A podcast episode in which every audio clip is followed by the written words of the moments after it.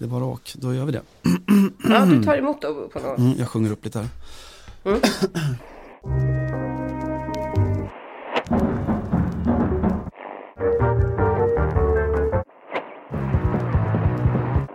O säg vad är sanning, den ädlaste sten på jord och bland världarnas prakt. Ja, himmelens sanning är helig och ren, men den jordiska skatt har förgängelsens sken och stoft blir konungars makt. O säg vad är sanning, en gåva så dyr som var människa längtar att få. Sök i svindlande djup, där den glimmar så ny, eller högt över himlens blånande sky. Det målet vi sträva att nå. Hej Johanna Frändén. Salam aleikum. Salam aleikum, aleikum salam. Eh, vi öppnar veckan med en psalm. En mormonsk psalm om sanningen, den högsta. Eh, såklart med anledning av eh, Zlatan Ibrahimovic. Eh, och Givetvis. Ja, det- inga, inga fler frågor. inga fler frågor, eh, your honor. Eh, såg du hans bortdömda mål mot Fiorentina? Jag gjorde inte det faktiskt. Jag har fortfarande inte sett det tror jag. Nej, eh, du behöver inte göra det heller. Det är ju ett fantastiskt mål i all sin enkelhet. Han liksom tar med sig bollen där och så driver, kraft driver sig förbi fyra spelare och skickar in 1-0 målet tror jag det var. Men Mm. sen så VAR-granskar de målet och underkänner det då för att man ser på tv-bilden hur han tar med sig bollen med armen i första läget. Men sen så kommer då bilder ur en annan vinkel eh, och man ser att han förmodligen inte alls tog bollen med armen utan med ja, magen eller bröstet eller njuren eller något. Och att man kanske borde ha tillåtit det där målet trots allt då. Eh, Pioli, Mm. tränaren Milan, vansinnig efteråt. Tufft för kung Zlatan men eh, så är det. Gud ger och Gud tar. Eh, nästa nyhetssvep, har du följt det senaste kring den svenska kungafamiljen i veckan? Jag ville bara göra ett litet inpass på Zlatan. För jag fick ett samtal igår från Zlatan. en italiensk kollega. Som sa, hej, jag har läst här i svensk media, i din tidning bland annat, att det, är det så att någon har kastat syra på Zlatan, kanske på hans villa? Jag bara, oj, men gud, så jag. Det, jag måste kolla det genast. Och så, Syra har hon kastat. inget. Ja, precis. Och så säger jag, kan du inte skicka över artikeln som du har hittat då så får jag läsa. Och så var ju det eh, inte syra då utan att någon hade eh, lagt Surströmming. surströmming på, på trappan. Så då fick jag leta upp detta på eh, italienska Wikipedia. Aringacida. Ah, Erang Och- Formenté eller vad kan det heta? Eh, ja, det skulle man kunna tänka sig kanske ja. Eller något. För det är ju precis, det är ju sill egentligen, strömming. Det är bara olika sidor av Sverige man kallar det olika saker. Ja, hur som helst, så att eh, nu vet vi A vad detta heter på italienska och B italienarna vet vad världens kanske sämsta lukt kommer ifrån. Och varför, för det lät så jävla aggressivt det här med att kasta syra. Eller det är ju liksom, då är vi ju inne på att verkligen vilja göra någon illa. Får man sånt på sig så kan man ju bli liksom vanställd i ansikte och så vidare. Att öppna en burk med surströmming tycker jag fortfarande är liksom inom ramen för eh, visa sitt missnöje så tycker jag att det är bland det mer classy man kan göra ändå. Alltså verkligen, utöver det så, apropå syra och förstöra ansikten och sånt. Det fanns ju någonting i hela den där eh, staty eh, sabotaget, den, den näsan bortslagen som var ganska fint. Alltså vi har pratat om hur den var Fast det inkopplad var ju fegt att göra det bakifrån ja, ja, alltså mitt i på natten på en staty. Fruktansvärt jävla illdåd ju. Höjden av feghet. Höjden av feghet. Vem var det som skrev Mm. om det? Per Svensson kanske? Eh, nej, det var ju Håkan Sjöstrand som, Ja just det, det är sant. som skrev det. Jag blandar Mm, alltid ihop de här två. Dessa intellektuella giganter Lätt gjort, i gjort. kulturdebatten. Nej men att, att det var ytterligare ett sätt att sortera in den i någon form av eh, sån klassisk konsthistoria ju. Eh, antikens alla statyer utan näsor. Så jag, det var lite Ja, fint det verkligen. också. Helt och hållet. Fattas bara att någon skulle slå av ena armen så att det bara får, man får liksom en torso mer. Ja just det. Eh, ja, jag tror att på sikt, om de nu kan smälla upp den där mm, statyn igen, någonstans där folk ändå har lite, liksom, lite fysisk tillgång till den, så kan den nog bli ganska så bra. Den är bättre nu än vad den var när den, när den kom upp så att säga. Ja som den är. Alltså efter Venus från Milo kommer Zlatan från Mino. Eller något. Eh, du flydde från frågan, kungahuset. Förlåt. Har du hängt med? Eh, det svenska kungahuset. Oh ja. Eller svensk-franska om man så vill. Jag såg, det brittiska har jag ju sett att det, de inte får kalla sig kungliga och längre. Men jag vet nog inte riktigt vad som hänt på, på den, den svenska delen av det för detta franska kungahuset det. och så vidare. Eh, Mm. Det är också lite kanske den, den brasiliansk-tyska delen av det svensk-franska kungahuset som jag är inne på. Mm. Eh, Det avslöjades för 18 år sedan det här med, med drottningens pappa, Walter Sommerlath, som att han då varit medlem i nazistpartiet under kriget. Mm. Mm. Det som hänt nu då i veckan är att eh, Tomasz Sielski, eh, polskbördig IT-konsult från Malmö, eh, släktforskat och hittat då bevis för att Walter Sommerlath hade kontakt med motståndsrörelsen och i själva verket hjälpte till att smuggla ut judiska flyktingar och sådana motståndsmän då under andra världskriget. Och detta, hur har jag inte läst om detta? Det kanske inte har kommit till Paris, jag vet inte. Eller är det, eller är det bara så, Svensk Damtidning som har uppmärksammat det? Nej, oh, nej. Eh, avslöjande i Expressen och eh, ganska vitt spritt. Eh, Mhm. Lite så här med hela vår, allt det vi trodde oss veta. Eh, enligt Palmemordet så, så är det vårt kungahus. Alltså någonstans, det jag vill komma till i kopplingen till Zlatan är att det här är ytterligare ett argument mot VAR. Det här, det är samma fenomen bara lite långsammare då, att vi får en bild och sen så dyker upp en motbild och visar att vi hade fel. Eh, Mm. Just i det här fallet att då Walter Sommerlath inte var liksom Amon Goethe utan han var Oskar Schindler i själva verket. Ja, det är ju faktiskt otroligt eh, mäktigt. Lite. Så att jag tänker, Mm. det, ja vi vet ingenting, sanningen är undflyr oss. Det kan vara som 18 år så kommer det sådana här bilder där vi ser liksom hur Chris O'Neill gör humanitära stordåd i Jemen och matar barn och fraktar förnödenheter och äter vegansk mat och, och sådär bedriver eh, ut, fördelningspolitik. Nej, nej. Jag tror faktiskt inte. Nej. Ja, just det.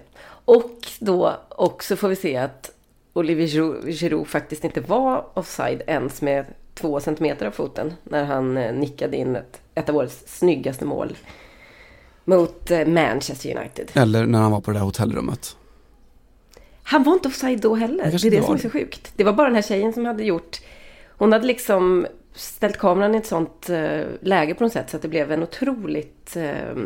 Alltså det blev en sån total synvilla. Just det det. såg verkligen ut som att de hade ett förhållande. Men i själva verket så, så var det inte alls så. Har alla varit där. Eh, det, Men du, det, mest, det är ju roligt för att det, det, det roligaste, eller ja, det roligaste, det nyaste som hänt kring VAR på slutet är ju att eh, vår man numera i eh, Zürich, Arsène Wenger, som ju alltså är Fifas Head of Global Development, vilket ju är en jävla tung titel och den undrar man honom på, på alla sätt. Kan du komma på någon som skulle passa bättre för att vara det? Per Svensson eller Håkan Sjöstrand, någon av dem.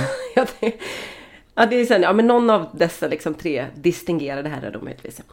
Eh, nej men hur som helst, han, är ju, han, han har ju liksom eh, vägrat att gå i pension här. Man kan ju känna så här, Arsene, du, du är gammal nu liksom. Du får luta tillbaka och bara kolla lite på fotboll. Du behöver inte sitta som en med anteckning, anteckningsblocket i högsta hugg och sådär. Men han gör ju det. För övrigt tror jag att han alltid jobbar. För att jag vet ju att under när det var mästerskap och sånt där tidigare så var han ju ofta inhyrd i, i fransk tv som expert till exempel. Alltså när det var eh, landslagsmästerskap då, VM och EM och så. Eh, och känd för att jobba dygnet runt såklart under eh, de långa åren i Arsenal. Eh, det är som att han inte får ro riktigt, eh, Arsene. Det finns väl sådana sociologiska ledarskapsteorier eller forskning kring det där i, i Frankrike om hur 68-generationens män har liksom lagt den här locket över hela, hela samhället i Frankrike. Att de, just, där- just eftersom de vägrar släppa taget. Ja, jätteproppen Orvar och så vidare. Mm, exakt. Köttberget. Okej Ja, just det. boomer. Okej precis. Wenger. Men Wenger, okej. Ja, Köttberget Wenger, varför inte? Hur som helst, han har i alla fall fått då i, i liksom uppdrag att utvärdera offside-regeln. Mhm. Alltså det här är ett sånt kamikaze-projekt som Wenger, som ändå liksom är på något sätt som världens finaste fotbollsbyråkrat, tänker. Gud. Fan, här, om jag bara får räkna lite på det och vrida och vända på argumenten så kommer jag nog kunna hitta någonting. Inte för att han har ett så brutalt bra självförtroende utan för att jag tror att han tänker att man kan, man kan allt kan man nog lösa liksom eller räkna ut om man bara, ja, om man gör det lite så eh, lugnt och smidigt. Men så jävla Givetvis. sinnessjukt att få, att säga ja till det där jobbet som, vad var det, global utvecklare vad heter det? Ja, precis. Och så kommer man till, ja just det, så kommer man till, till jobbet i sitt kontor i Zürich och lägger upp fötterna och hänger av sig sin väldigt, väldigt, väldigt, väldigt långa rock. Ja. Eh, och så, jag tänkte att jag skulle kika på den här offside-regeln. Jävla jobbigt, jobbig macka att få. Det är så mycket som är bra med den. Också att man tänker så här. Ja fan, offside ja men den hamnar ju alltid lite i skymundan. Så om, vi, om jag lägger fram ett förslag här på kanske hur den ska kunna reformeras. Så kommer det antagligen inte, så att säga, inte ta hus i helvete. Det kommer ju heller, det är, alltså, det är också så här, det är den och handsregeln som folk bara alltid kommer hata en för. Om man What haft could minsta... possibly go wrong? Ja, det är precis det jag känner. Eh, ja, ja, sen kände jag väl att eh, ingen regeländring är, är för stor för mig, så att säga. Och eh, så har han också bara helt oironiskt kommit fram till att, inte då att VAR ska bort, eller att eh, offside-regeln i grunden är problematisk, eller att vi behöver liksom ett helt nytt tänk, utan han har bara liksom, han har verkligen gjort också det här, vridit precis lite lagom mycket på alla reglage och kommit fram till att eh, om en spelare är på liksom onside med någon del av sin kropp då, eller någon del av den, kroppen som man får göra mål vid, alltså utom händerna till exempel. Eh, då ska man inte vara offside, alltså det ska räknas. Han bara tänkte jag vänder bara på det tvärtom från hur det är nu, så blir det nog bra. Eh, spont- spontan eh, reaktion på, på liksom möjligheterna kring det här, den här eventuella regeländringen. Att du lyckas ju lösa exakt noll procent av problemet. Alltså det är så... Alltså det här är... Är det inte det här en sketch av i typ Varan-TV? Jo. Att de bara ska, de ska lösa ett skitsvårt problem. Och så gör de det bara... De bara flyttar på alla pjäser och så ser det precis likadant ut. Alltså den här Peter Dalles eh, rollkaraktär i, i Lorry var det väl? Ja, just Den här uppfinnaren från Sundbyberg, lite den grejen. Fast, fast Arsene, det blir precis samma sak, bara att allting blir mycket mer krångligt. Tänkte inte på det. Det är väldigt mycket så. Nej men jag tror också att han, han kanske bara kände att så här, nu har jag mycket så här tid vid mina fötter, eller vad säger man, time on my hands. Så att eh, jag ska göra det här grundligt. Eh, jag ska inte missa ett enda eh, perspektiv, eller liksom en enda vinkel här. Och så tror jag att det kanske har gått så långt så att han har, alltså det här offside-grejen har bara växt sig till, det är det enda han tänker på förstås. För det här är det enda han har jobbat med det vad jag förstår, eh, sen han tillträdde. Och du, och du vet hur man, när man själv snöar in på ett ämne på ett sätt som, det kan man ibland göra när man ska skriva om någonting, men kanske ännu mer när man har någon så lite apart hobby eller någonting, du vet. Och så tycker man liksom, man börjar, inte vet jag, samla på frimärken och så eh, är man så inne i det så att när det liksom, när någon då har så här, dammat av något gammalt frimärke från en portugisisk koloni som alla trodde, alla inom filantologin eller vad de heter, trodde var... Filatelin. Förlor, filatelin, tack. Trodde var förlorat för alltid. Så, så är det liksom, det här blir så stort för en så att man, man vill skrika ute på gatorna i princip. Man vill bara uppdatera alla sina sociala medier med detta enorma. Och så tror jag att det har blivit för Wenger här, så att han bara har suttit och bara så här, Alltså det här är, offside-regeln har blivit liksom ett Det är hans Palmemord. Ja, exakt! Precis, det var exakt dit jag skulle komma. Det här är hans Palmemord och nu tror han att han har hittat mordvapnet. Fast han har egentligen bara typ läst om kanske den första delen av, eh, av utredningen och flyttat på så två meningar i ett citat Ja. eh, från Hinsehäxan eller någon av de där typerna som... Gud. Okej, jag är inte något expert på... Nej, du är tjej. Eh, Jag ger det tyvärr. Men jag fattade också för att det är rätt många tjejer som... Det är också roligt med Palmemordet nu när det liksom är på tapeten igen. Hur många tjejer som är lite, har varit lite så privatspanare, typ, som man verkligen ser upp till. Typ Åsa Linderborg, Lena Andersson som tydligen har varit to- totalt insnöade på, på Palmemordet. Så att det är inte bara, det är också lite av en tjejgrej faktiskt. Åh, åh, åh, tjejer Offside-regeln är ju inte en tjejgrej, det vet vi från all populärkultur, att det är sånt som inte tjejer förstår. Men Arsène Wenger förstår den och nu har han kommit med ett totalt revolutionerande tankesprång här. Att om vi bara gör helt tvärtom, Ja. så blir det mycket bättre. Alltså lite sådär, det är som att någon skulle komma sådär 20 år efter och säga att nej men det var inte kurderna, det var turkarna istället eller något sånt där. och snöar in på exakt samma jävla Holmér-sätt fast, fast på, på fel. Fel på ett, på ett väsensskilt men totalt besläktat sätt. Alltså det här, det är så jäkla bra också att ha liksom en person som gissar på en rätt saftig månadslön. Som sitter och kommer fram till ingenting. Alltså det är verkligen en, en helt... eh, Ja, det är en otroligt fascinerande bild eller inblick liksom i hur det ser ut på, på Fifa-kontoret här på något sätt. Alltså det är ju allting för att få hans det där blädderblocket som, som är inne på hans kontor där han står och ritar liksom, ritar och slänger, ritar och slänger. Eh, Men, men, men och kanske också typ Gianni Infantinos min när Mm. jag sen liksom kallar till, han bara, "Nu- jag är klar nu liksom. Sitter ni ner och så här, rensar kalendern? Och, och så bara kommer det här. Och kanske att Infantino bara, eh, eh, nu ska, ska vi ta ett glas vatten nu? Mm. Sen kanske en, en, en, en huvudvärkstablett här och så tycker jag vi går på en liten promenad och Mm. pratar lite om hur det är med i livet i övrigt och så. Sen kanske vi kan återkomma till offside. fantastiskt. I had the feeling a little bit uh, to assist life at my funeral, and uh, on that front, so I don't need to die anymore. I know what it is now. Футбольный радикал. Jag ska sådär snabbpitcha för att ha varit först på bollen. Vet du vilken stor regelförändring från Fifas håll som jag ser komma då utifrån mina känningar i Fifas högkvarter? Nej, nej. Effektiv speltid inom världsfotbollen inom, ska vi säga, fem år. Ja. Det tror jag. Kanske fe- inte fem då, för att det är ändå en lite trög organisation. Men jag tror absolut eh, inom... Ge det tio år så tror jag att vi kanske har det. Kommer det vara Arsene som pitchar den? Jag tror inte det. Nej, det har jag svårt att tro. Det är väl så att, alltså här- han är ju någon form av reformist. Även om han själv tycker att han har liksom funnit, ja, upptäckt hur man gör guld just nu. Så tror jag ändå att han känner att han, han måste få röra sig inom eh, någon form av byråkratisk felmarginal här. Så jag tror inte han kommer komma med den, med det förslaget. Alltså man, är, man ser fram emot Arsenes nästa steg i alla fall. Det är, herregud vad, vad oerhört, oerhört roligt det här är. Kan det vara nästa grej att han, att han kommer föreslå till exempel att eh, mål, man ska kunna få kanske sparka tillbaka till målvakt som fått upp boll med händerna?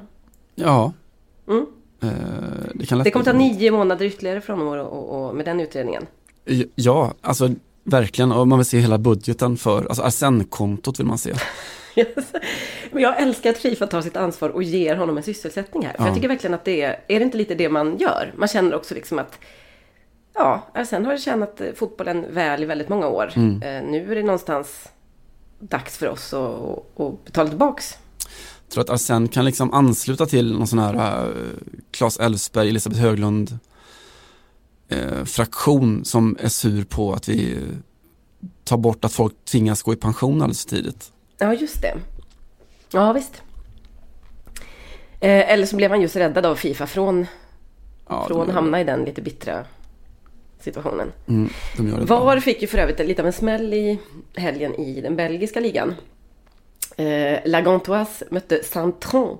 Och precis vid eh, när de blåste igång matchen så gick tv-kamerorna in i VAR-rummet. Och vad hände där? Jo, där satt huvudans- huvud-VAR-ansvarig Bram van Drische och eh, scrollade upp sin telefon. Hans eh, närmaste VAR-assistent satt på typ Facebook tror jag på sin dator. Och så fort de såg då att de kom i bild så bara la de, han stängde igen sitt så, datorlock eller skärmen och eh, Bram van Drische bara kastade bort telefonen. Men det är, jag har också till slut fått det liksom slutgiltiga beviset på att även de som håller på med VAR tycker att det är skit. Och det är inte liksom ens värt deras, det är inte ens värt deras uppmärksamhet längre. Det är ljuvligt. Det är väl uppföljaren till, det var i Grekland och det kan ha varit grekiska cupfinalen tror jag. När, eller om det var möjligen ligapremiären här när man eh, kameran från VAR-rummet visar, alltså när man ska visa dem före matchen. Ja, så, När de åt, vad var det, de, de beställde? Sovlaki, Sovlaki-leveransen kom precis. Ja men det ska vara gött att leva. Jag känner att eh, fick, fick Wenger tillräckligt med mat och dryck under, under de här månaderna. Liksom. Jag kan känna att han, det kanske, han kanske skulle vara, ha lite mer varrumsinställning till fotbollen. Att det, varrummet, är det, är det den nya fritidsgården helt enkelt? Just det. Just det, och nu ska vi montera upp det i Sverige också. Det är premiär för VAR på torsdag på Stadion i Malmö. Ah, Första gången trodde du- på att svensk skulle mark. komma till nya fritidsgårdar. Men det verkar inte ligga i den politiska riktningen. Ja, det hänger ihop. Det är väl lite samma sak då. Det är väl det, är väl det man får istället. Vad tror du att vi skulle kunna få se därifrån? Om det nu inte är Gontoas eh, Facebook-scrollandet eller Sovlaki? Kan det vara att det dyker upp någon sån här falafel från Mullan eller någonting? Ja, det kan ju hända att någon sitter och eh, så snabbspolar eh, Marcus Rosenberg-dokumentären på Viasat kanske. På, sin, på en skärm bredvid. När man har lite tråkigt. Eller eh, ännu hellre att det dyker upp någon sån här eh, mer konservativt lagd supporter, det vill säga supporter, eh, och skickar in en surströmmingsburk i varummet. Och då, måste, då kan det också bli första gången som en match måste avbrytas för att varummet måste utrymmas. Gud vad jag På, tyckte om på det. grund av, av omöjliga arbetsförhållanden. Ja, det hade kunnat bli det stora Ja. genombrottet. Italiensk media, nu då införstådd med vad surströmming är för något, eh, Ja, precis. skriver och sprider gosplet. De har ju stä- ställt in allt där i alla fall nu kring eh, coronaviruset. Sant, men det blir en match i alla fall. eh, Ja, vi spelar in det här tisdag, så vi hoppas i alla fall på att det blir Napols mot Barcelona ikväll.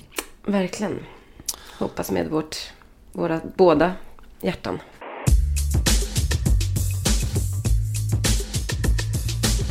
Vad har hänt sen sist då Simon?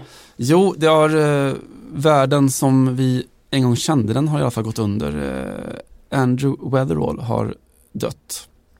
Eh, musikgeniet, producenten som eh, i alla fall i mitt fall skapar mycket av mitt sådär ungdoms eller vuxenblivandes soundtrack. Eh, Mm. Mannen bakom Screamadelica bland annat. Utan Andrew Weatherall, ingen eh, Niklas Kindvall i Screamadelica t-shirt i SVT-studion till exempel. Kan du berätta för alla som lyssnar, inklusive mig då, om, lite om Andy Weatherall på ett lite mindre nördigt sätt? Går det? Eh, ja, det går väl. Alltså, sena 80-talet, tidiga 90-talets största eh, musikaliska influens eh, för framförallt Manchester-scenen kan man väl säga. Eh, som tog liksom den svarta musiken och rocken och skickade in den i ett gäng vita högtalare i London och, och Manchester. Knappt ett, ett stort band som, eh, som dök upp och blev stort då som inte han hade någon slags finger med i. Eh, räcker det som en Absolut. klartext introt. Jag, jag, vi har väl haft, för vi har ju pratat Manchester och musik förut, och vi har väl haft som kulturtips på den tiden, när vi ägnade oss åt sånt, den här 24 hour party people. Jag puffar lite för den igen då. Eh, jag gissar att han figurerar i den filmen någonstans. Eller? Eh, det skulle jag väl absolut kunna tänka mig, eller tro, eh, faktiskt. Mm. Eh, jättemånga såklart som har skrivit och tyckt och sörjt och spelat hans musik i, i veckan. Vi ska väl ta fotbollstaken på det. Det är det ni trots allt har oss till.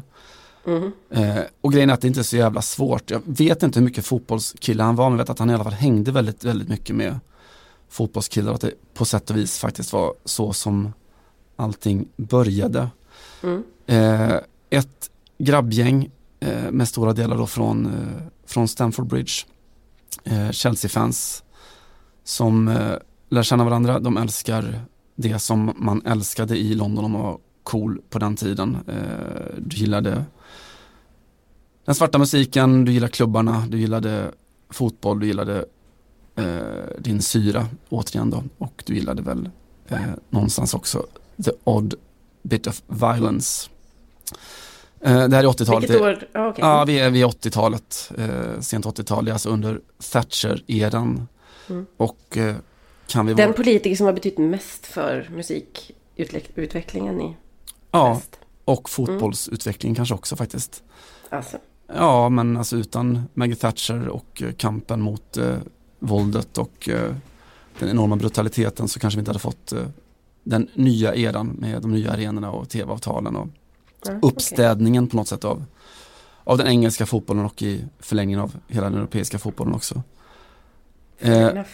Eh, fair enough. Och det var, det var de två saker som du gjorde för att vara dissident. Eh, var väl att du, du klubbade eller du gick på fotboll och, och fightades eh, Mm. ungefär. Och det var den, de striderna som Maggie eh, valde att ta. Det var hennes, hennes kulturkrig. Det som då gänget kring eh, Andrew Weatherall eh, med Terry Farley kanske i spetsen då gjorde var att de startade ett eh, fanzine, Boys Own. Eh, då efter Malmö, det fanns något sånt här fanzine uppe i Liverpool och ett fotbollsfanzine som hette The End.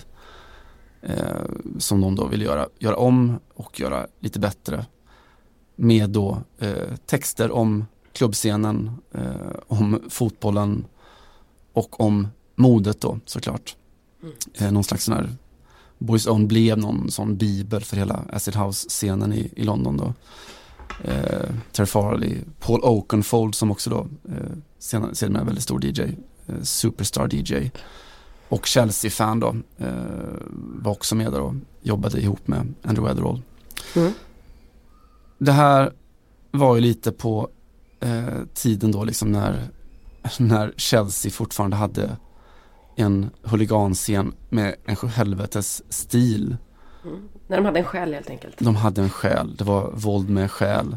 Mm. Eh, de var, alltså det här är före Headhunters tiden då, den, den firman som fortfarande finns kvar då. Som väl mest utgörs av någon slags na nazi-skins eller högerextrema eh, grupperingar så. Det var Shed Boys på 60-70-talet, snygga som as. Eh, aktiva då den här tidiga skinhead-kulturen då, innan de blev nassar. Eh, Fulham runt Chelsea var fortfarande ett arbetarklassområde. Och där så träffades då det här gänget då som älskade att gå på fotboll och som älskade att gå, och, eh, gå på klubb. Eh, som i mångt och mycket var liksom intellektuella klubbkids då med sådana här casual-kläder och ecstasy i fickan. De älskade svart musik och var då, till skillnad från dagens eh, Stanford Bridge Hools, eh, så här, närmare att dansa med bögarna på, på klubbgolvet än att säga Heil Hitler ungefär. Mm.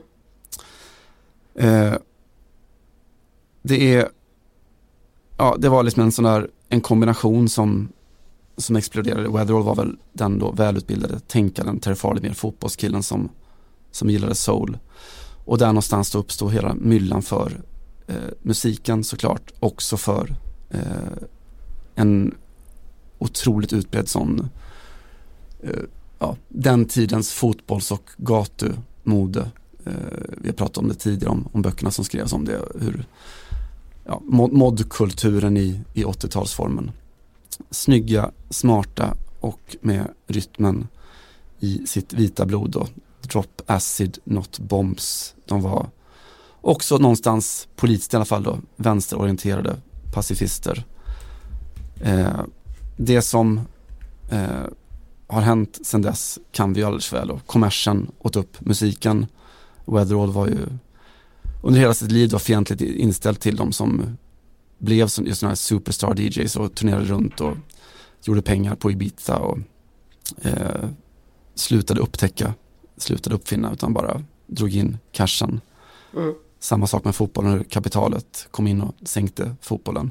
Weatherall stod för någonting annat. Eh, rule one is break the rules, sa han. Eh, nu när han hade gått bort så gick hans familj ut med en, en kommentar och tackade för alla kondolenser och avslutade med en uppmaning från Andrew Weatherall. Gör det som han hade velat, skapa, lyssna, dansa, men framförallt testa gränserna. Där är vi. Andrew Weatherall, tack för musiken. Och modet. Och fotbollen också.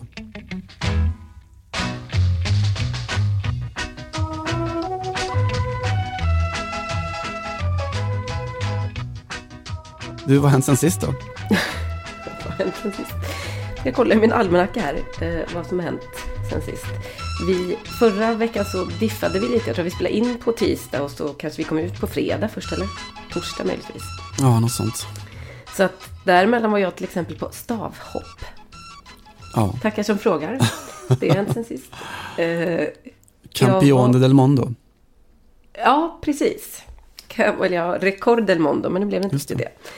Nej, vilken liten eh, god sak han är, får man säga så utan att låta som en eh, snuskig tant. Det, är verkligen adorable är det första som kommer för mig när jag tänker på Mondo, Mm. Duplantis. Eh, en, en, en förebild på alla sätt såklart. Sen så, uh, uh, uh, vad har hänt mer? Jag glodde lite på Manchester City-Chelsea. Women's Super League damerna. i Mm. lördags var väl detta. Eh, årets ligamatch möjligtvis. Eh, Kanske en i alla fall 3-3. av de bättre. 3-3 och alltså, all- en match som verkligen hade allt på, på precis alla sätt. Straffmissar, vändningar. Svensk inblandning då. Magdalena Eriksson gjorde ett helt enormt eh, svårt nickmål. Ett sånt där, när, sånt där som man tänker att ganska mycket av det som händer på en fotbollsplan skulle man ju kanske kunna göra om man fick öva jättemycket. Eller om, ja, du vet, så här. Men, men ligga som ett minusstreck i luften och nicka in en boll, det, kommer, det går. Jag förstår inte hur man gör det liksom. Men det var verkligen det hon gjorde. Ellen Det är jättefint det där, för att det, är- det är hela Ja. min take på, på fina mål. Ursäkta att jag avbryter igen då, men, Ja, men Att man inte kan göra dem att, själv. man inte kan, att man inte ens i teorin skulle kunna göra det själv, det är liksom definierande för ett fint mål. Ja, nej, men jag håller med lite om det. Eh, nej, det var en, en supertillställning på, på alla vis. Och eh, slutade oavgjort då. Båda var lite missnöjda med det tror jag. För det var läge att eh, dra eller etablera sig som eh, i tabelltoppen där. Men nu fortsätter ju ligan att vara superspännande. Med tre, Chelsea dessutom inom, inom räckhåll. Eh, Chelsea, ska jag säga, Arsenal också inom räckhåll. För eh, att ta hem titeln. Så det är en, en, en superuppgörelse i toppen på uh, Women's Super League. Till skillnad från Premier League som väl känns lite avgjord som man brukar säga. Ja, smått. Ja. Så det är väl det som har hänt. Men vet du vad som hände direkt? Just det, det var därför det störde mig lite att vi spelade in och kom ut så långt efteråt eh, förra veckan. Eh, i, ingens fel. Vi ska säga det att vår, vår eh, tidigare ständiga klippare Peps har gått på föräldraledighet. Så det är lite mindre, det är liksom lika mycket, eller det är lite mer jobb på färre händer numera. Därför vågar vi inte riktigt prata om kvällens matcher och sånt där i, i podden, just nu i alla fall. Ehm, det är inte, vi är inte den typen av podd ändå. Den aktuella podden, absolut Nej, inte. nej jag menar det. Nej, bra. Eh, när vi hade lagt på sist, i princip en halvtimme efteråt, eller kanske till och med, ja, nej, i princip direkt efteråt, så slog jag på eh, Marcas webbsändning. Det här var ju mitt i kaoset kring Barcelona, som väl inte har lagt sig, men, men Bartomeu, presidenten, sitter kvar än så länge då. Han, han har väl på något sätt lyckats eh, få tillräckligt många inom klubben och tro på hans förklaring kring den här då enorma eh, data, vad ska man säga, dataspionageskandalen kallar vi det i brist på annat. Finns det ingen, ingen gate, den är inte gate-döpt den eller? Eh, det är den väl säkert, men ska, de, ska man plocka upp de där gaterna ska de vara riktigt bra känner jag nu för tiden. Typ Mastergate. Typ Mastergate i Frankrike, den, Mm. den förtjänar det faktiskt. Eh, hur som helst, eh, då mitt i allt detta, när Bartomeu då själv eh, anklagas för att ha signat upp en massa sociala mediekonton som ska sprida goda nyheter eller positiva vinklar om honom, skit om alla hans motståndare och även en viss, till viss del skit om några av hans egna spelare, bland annat Leo Messi och Gerard Piqué. Så skulle han ta sig samman och dela ut eh, priset som bär namnet Manuel Vasquez Montalban. Priset till god sportjournalistik. Du envisades ju med att prata om ett annat pris eh, förra veckan, men det här var det riktigt Kul att du tog upp det. Jolopriset som gick till Johanna Frändén det här året, som verkat i Jolos anda. Eh, Men jag, jag kommer inte få ta emot det ur, eh, ur José Ma- Maria Bartomeus händer i alla fall. Eh, det fick däremot Jorge Valdano göra. Åh. Nu förstår ni varför jag tar upp detta. vilken vecka. Vilken vecka! Oj, vilken vecka! Som vi brukar säga på Aftonbladet. Eh, det, här var, det här var ju ett sanslöst välförtjänt pris såklart. Det vet ju ni som lyssnar på oss hur vi brukar eh, hylla hans, hans språk och hans perspektiv och allt, allt han skriver i El País då framförallt. Där han kommenterar fotboll eh, på, med ett eh, otroligt elegant språk och med ett jävligt mycket roliga ingång, ingångar och infallsvinklar och så vidare. Eh, Så Valdano fick ta emot det här priset då som ut, delas ut av klubben just eh, Barcelona i sam, något samarbete tror jag. Och eh, det var Bartomeus första framträdande efter skandalen så han fick ju så att säga lite andra frågor. Ehm, jag vill bara ändå att vi ska liksom läsa upp den här motiveringen då till eh, priset. Nu kommer jag simultan översätta eller vad man säger här. Den litterära kvaliteten hos en vinnare och hans kapacitet att utveckla eh, språket i en stund eller i en tid där... Eh, Okej, fan, det här gick ju... Vad bra det här gick. Simultantolken, ja, du kommer inte få, du kommer inte få gig. Bryt! Jag ska så här...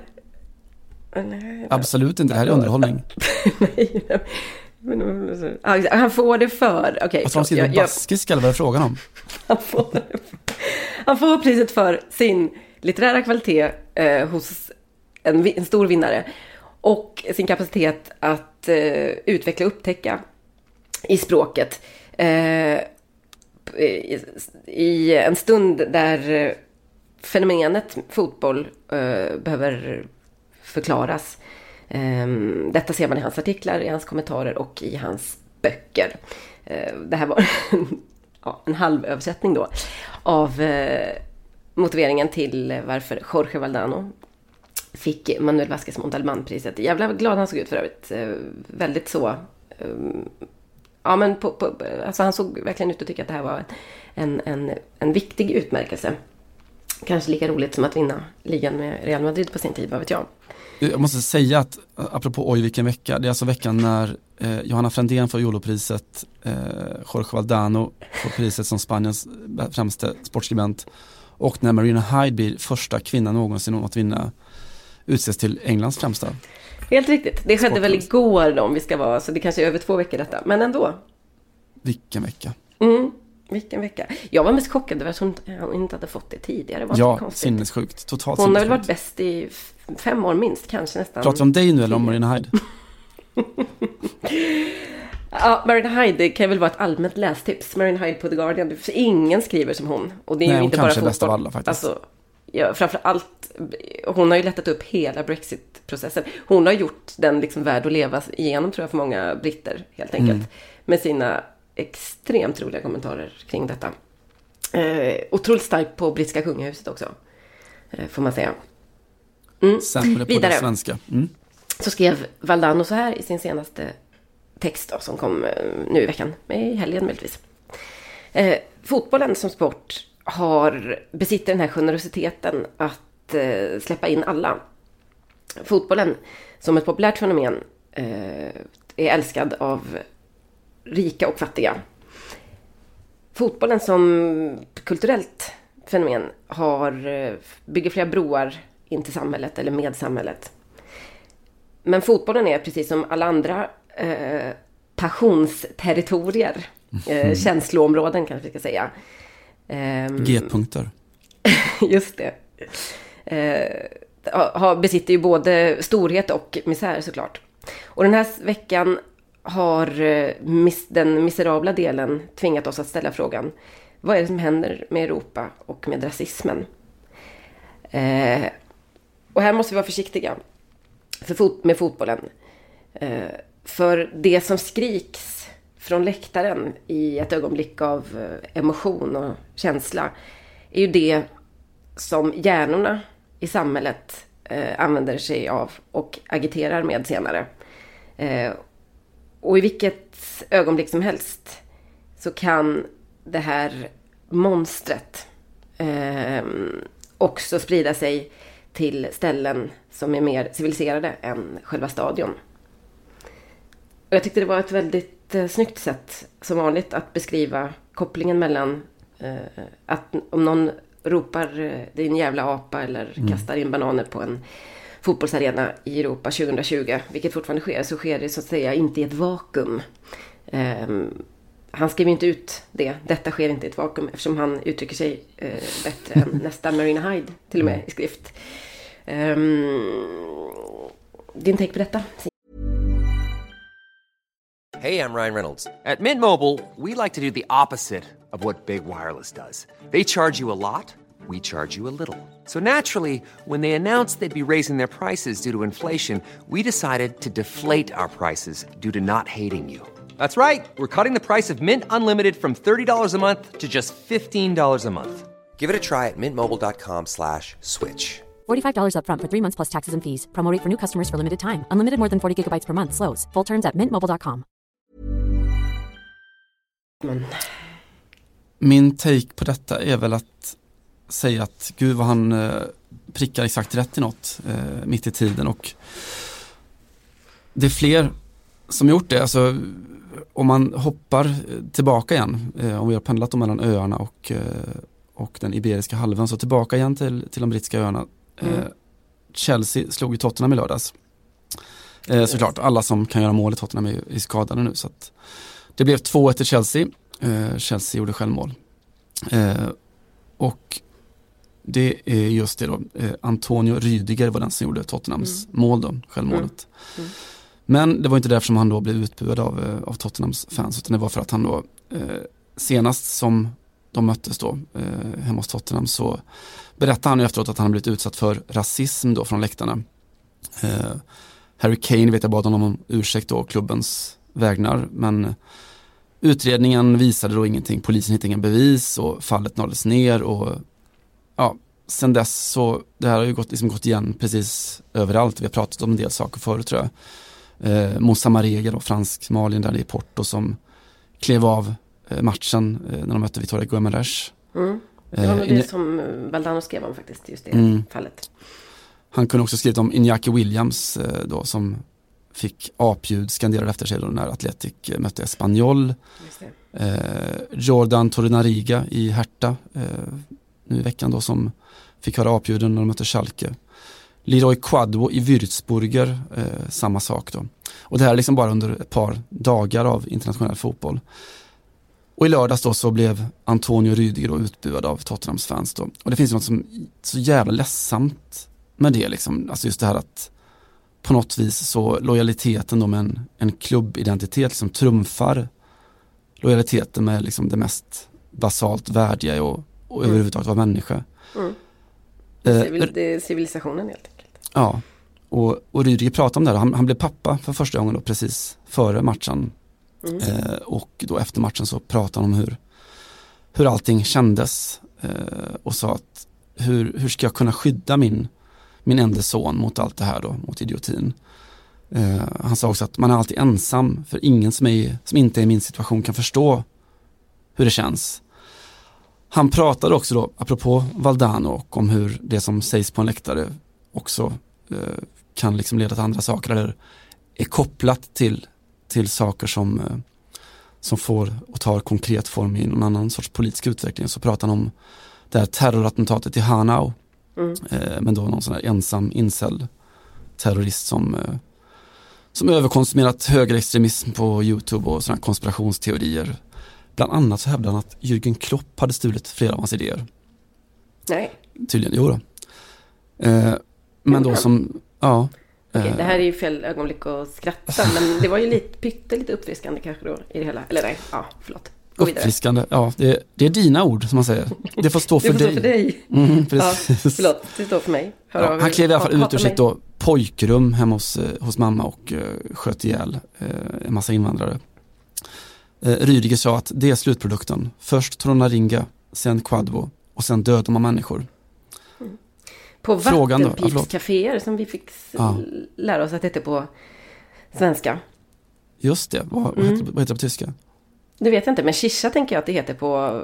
Det säger man ju alltid på franska. Jag har ju själv suttit Ah. med på otaliga sådana där. Och med folk. Det är ju framförallt eh, kanske när folk inte dricker till exempel. Så sitter man där och röker vattenpipa. Men jag, jag, visste, jag trodde att det ordet var etablerat överallt. Men ej i svensk media. För där heter det vattenpipscaféer. Ja, Nej, det är den nya världen, får man lära sig mycket nya saker. Parentes. Mm. Nej, så frågan då, alltså den givna förfrågan, hur ska man hantera det här egentligen då? Det finns väl en del de här senaste dagarna att lära sig också då. Eh, jag vet att när Marega, när i Portugal spelade sin följande match då hemma, så slutade Portos fans att sjunga då i elfte minuten då, för att han har ju tröja nummer 11 då. Mm. Eh, applåderade istället och höll upp banderoller och det stod att eh, Somos todos Marega, vi är alla Marega. Och det var ju fint då, men de, de skyddade ändå liksom en av sina egna spelare. Mm. Eh, men de andra fallen så har det hänt lite andra saker då. Eh, Quadvo då i tyska tredjeligan där som blev utsatt av rasism av en, en supporter till Preussen Münster. Vi kan ju lyssna hur det lät när, eh, när han markerade mot den rasismen från läktarna. Mm.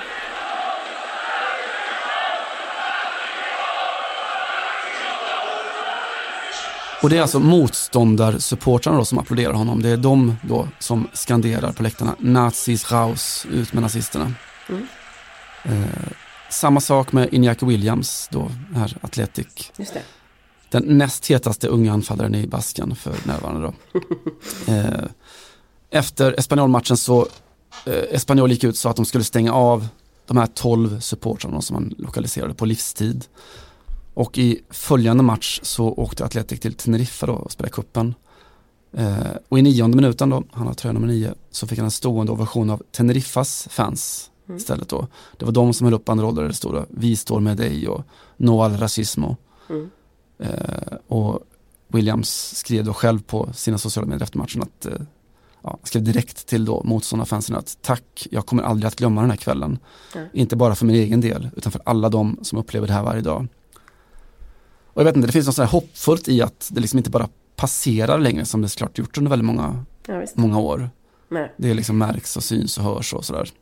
Också att många klubbar eller supportrar förstår vikten av att visa att man är, man är något större än bara en glad läktaridiot. Men det menar jag faktiskt inget nedsättande. För att det är ju det fotbollen går ut på. Liksom. Men att man ändå kan ta ett steg tillbaka och fatta att här finns det ett annat värde som är lite viktigare än att min klubb vinner den här matchen. Eller vad man ska säga. Ja, och att det också hänger ihop. Alltså jag, jag fattar väl också att man som, som Tottenham-supporter, de som är det, liksom känner sig utpekad då när man pratar om att det, det sjungs rasism på, eller skanderas rasism på, på läktarna. Mm. Och jag vet ju såklart ingenting om vad, vad man hörde på, på läktarna just i den matchen då. Men någonstans får man väl fan välja sin lojalitet då. Är man lojal med mänskligheten eller med, med klubben? Mm. Om man då tycker att klubben går före så får man ju då fråga sig vad det är för jävla skitklubb man håller på. Jag menar att Tottenham, oavsett om man då som supporter eller klubb tycker att, eller tror att det skanderas rasism, så kan man, kan man ändå gå ut och markera och visa sitt stöd och inte förlora någonting på det. Nej. Annars är man en skitklubb. Annars är man en liten lort. Precis så.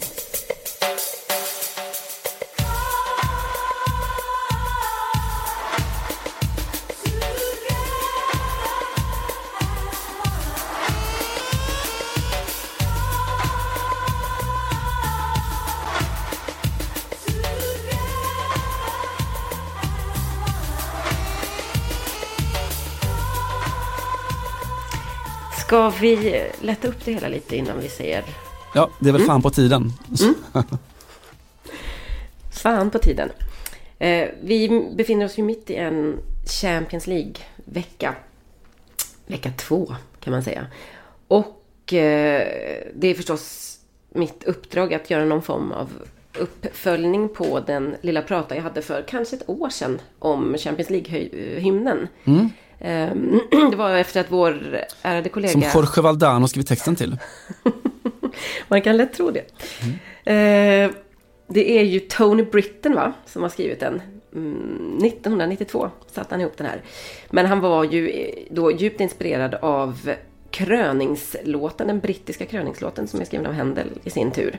Eh, det är alltså den, det stycke som spelas när man kröner en, en ny eh, regent i Storbritannien. Eh, känner man inte igen det så kan det bero på att det om man har spelat Champions League-hymnen istället. Det Men det är också att det, det sker ju inte så ofta. Som, så man kan säga att Bettan har ju suttit ganska säkert där ett tag. Men ni kanske har sett eh, The Crown till exempel, serien.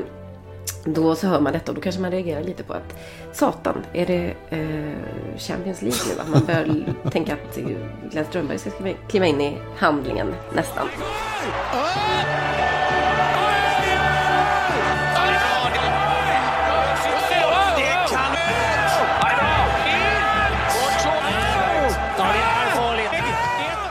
Eh, Zadok the Priest heter stycket av Händel. Fråga mig inte varför.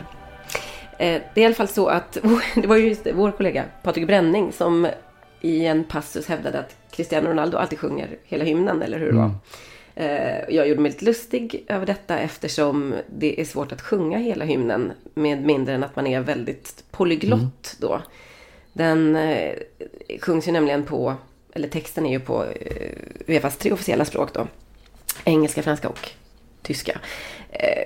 Budskapet är inte superkomplicerat. Det är ju de bästa och de största och de the champions ungefär. Det är som en vanlig intervju med Zlatan Ibrahimovic ungefär. Väldigt mycket så. Man pratar om sig själv i tredje person och pluralis och, och allting. Ja, verkligen på alla sätt. Eh, L'Equipe då har eh, gjort en liten intervju med Matt Clifford i veckan. Matt Who säger ni? Eh, Ja, Matt Clifford som spelar eh, synt med Rolling Stones sedan 30 år till exempel. På turné. Eh, han har också ett sidogig. Och eh, här måste vi nästan krama Uefa på samma sätt som man kände att man ville krama Fifa angående Arsene Wenger. Det här att man så att säga lägger pengarna på, eh, eller budgeten på, på, på viktiga detaljer eller på att folk ska få grotta ner sig i detaljen. Matt Clifford är nämligen då avlönad av Uefa för att utveckla Champions League-hymnen. Vet inte mer än så om hans arbetsbeskrivning, men man kan säga att han då sedan 1992 kommer med små inspel. Eh, utvecklar den faktiskt då och då. Det är nämligen så att eh, uppdagas det då att var tredje år när Uefa säljer om rättigheterna till Champions League så kommer Matt Clifford med ett lite nytt inspel. Han säger själv då till exempel att den har blivit mycket mer dynamisk eh, de senaste Ja, åren. oh ja. Att de har lagt till Ja, oh, ja. Mm, du Ja, känner ja, igen verkligen. det? Mm.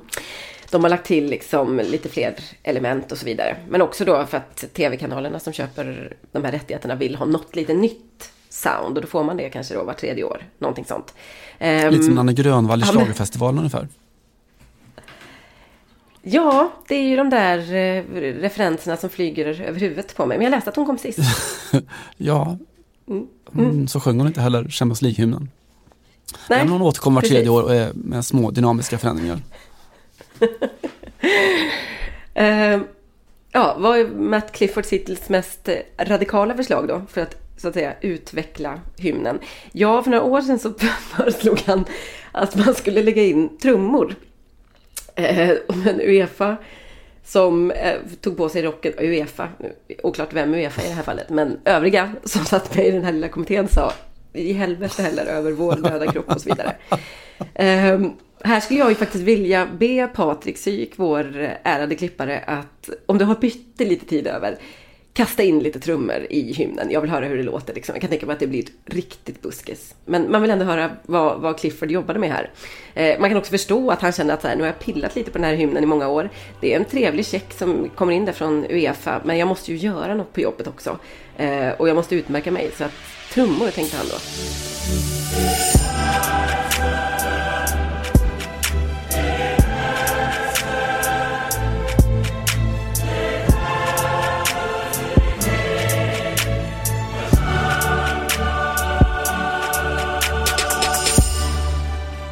Eh, det blev ju toknej då från Uefa.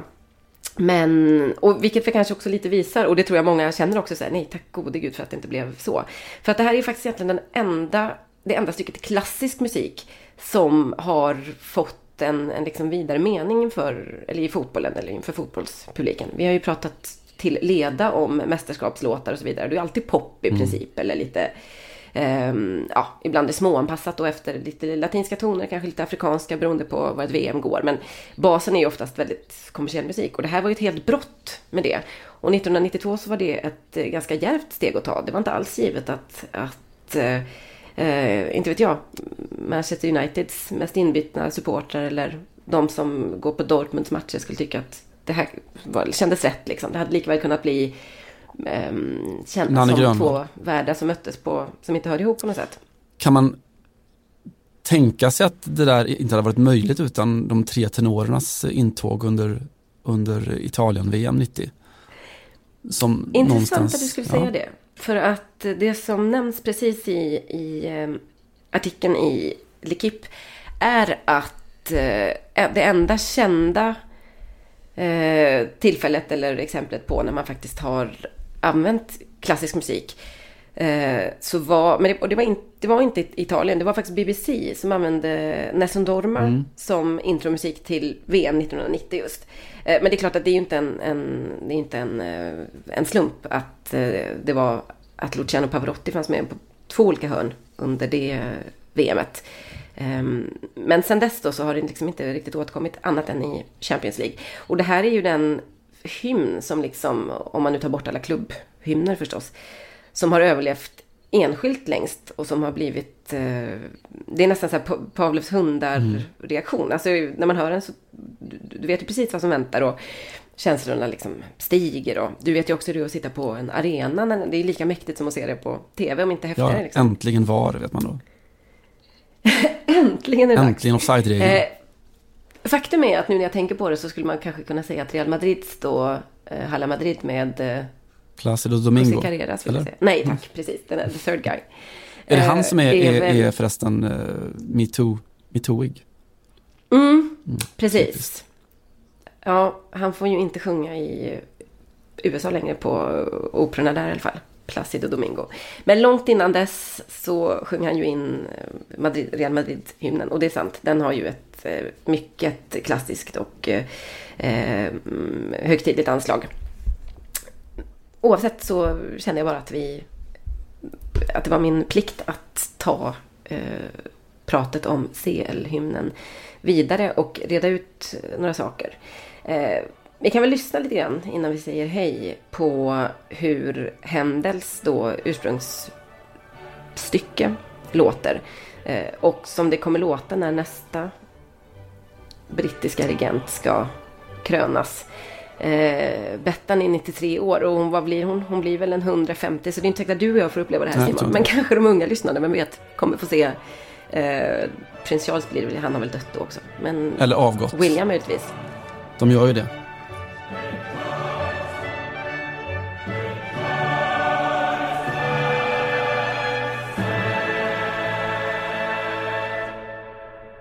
Så, då har vi väl jabbat upp stämningen lite inför eh, Champions League-veckan, mitt i veckan, fotbollen.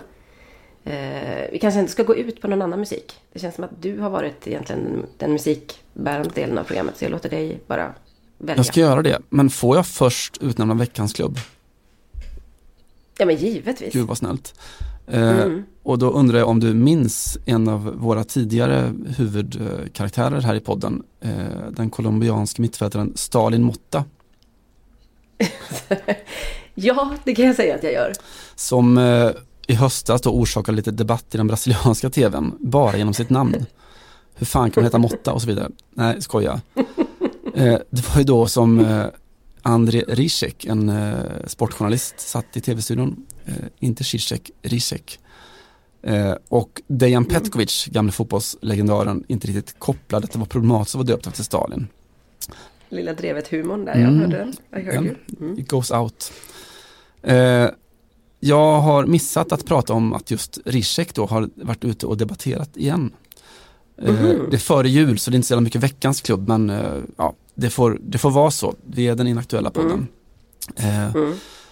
Före jul så mötte Palmeiras Flamengo och eh, det som det blev liv om efteråt var att Palmeiras fans hade då handgripligen skickat ut två stycken fans från, från ståplatsläktaren för att de eh, satt ner och de bar inga klubbfärger och de hejade inte och så får man fan inte bete sig om man ska hålla på Palmeiras. Nej. Det blev lite liv om, ännu mer liv blev det om att en äldre herre eh, eskorterades ut från sittplatsläktaren då. För att han satt i uniform och läste en bok under hela matchen. Oh. Mm. Ja, jag vill säga någon form av, att det kanske var det kommunistiska manifestet då. Du är ju Eh, närmare än du eller- tror. Faktiskt. Du kan eh, din, din, ditt Sydamerika. Eh, 67-årige Edilson heter han, jag har inget efternamn på honom. Eh, läste nämligen boken Marx vetenskap och revolution. Skriven av en brasiliansk filosofiprofessor som heter Marcio Bilharinho Naves. Som då är en av Latinamerikas främsta experter på marxismen. Mm. Fin protest då, för att eh, Palmeiras är ju bland mycket annat eh, då president Bolsonaros, Bolsonaros klubb, eller? Yes. Och det här då, den här matchen mot Flamengo var på årsdagen efter en, eh, då matchen när just Bolsonaro var med och firade Palmeiras tionde brasilianska mästerskap. Med då Palmeiras publik som hyllade honom och hånade då den förre presidenten Lula, vänsterpresidenten då som är supporter till eh, det andra stora laget i Sao Paulo, Corinthians.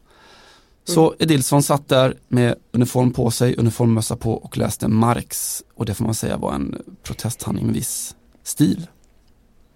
Det var en protest i Fotboll Radikals eh, anda, skulle jag nog vilja påstå. Visst var Vi det. kanske ska bara nämna det, förlåt att jag avbryter här, att eh, Jair Bolsonaros fotbollslojaliteter har vi ju uppmärksammat tidigare. Jag tror att det kanske var jag då. Det här var väl innan han blev vald till president. Och eh, lite som ett exempel på hur skamlöst populistisk han är då på i princip alla plan. Eh, mycket kan man ju komma undan med att säga som, som populistisk politiker, kanske framförallt på högerkanten. Man behöver inte vara så konsekvent, man behöver inte, man kan dabba sig hur mycket som helst, man kan säga hur mycket vidriga sexistiska och rasistiska och ja, vad du vill förolämpningar eh, och ändå bli nästan bara mer och mer populär. Det som inte brukar gå hem är ju att eh, man liksom fuskar med vilket lag man håller på. Men visst var det så att Bolsonaro hade väl fotats med fyra olika tröjor eh, i princip. Alltså han har gjort lite det där som man nu säger till många unga talanger.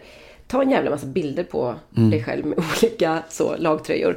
För när du blir, om tio år när du ska skriva på för någon av dem så kan det vara bra av, av så att säga PR-skäl att kunna plocka fram. Det här har ju Bolsonaro gjort men inte riktigt eh, i lika unga dagar då. Och alla, han har väl liksom i princip också eh, publicerat alla. Eller alla har synts på olika håll i alla fall. Så att eh, även om han har en klubb då i Palmeiras så har han absolut inte tvekat att posera med andra tröjor när vinden har blåst åt det hållet så att säga. Han är, som vi säger i Fotboll Radikal, mer än en klubb. är han veckans klubb? han kan absolut få bli veckans klubb. Eh, veckans utgångshymn eh, får väl bli en liten hyllning och ett stort tack till Andrew Weatherall eh, från hans Screamadelica. Tack för veckan. Tack för musiken. Tack för musiken. Ciao. Ciao.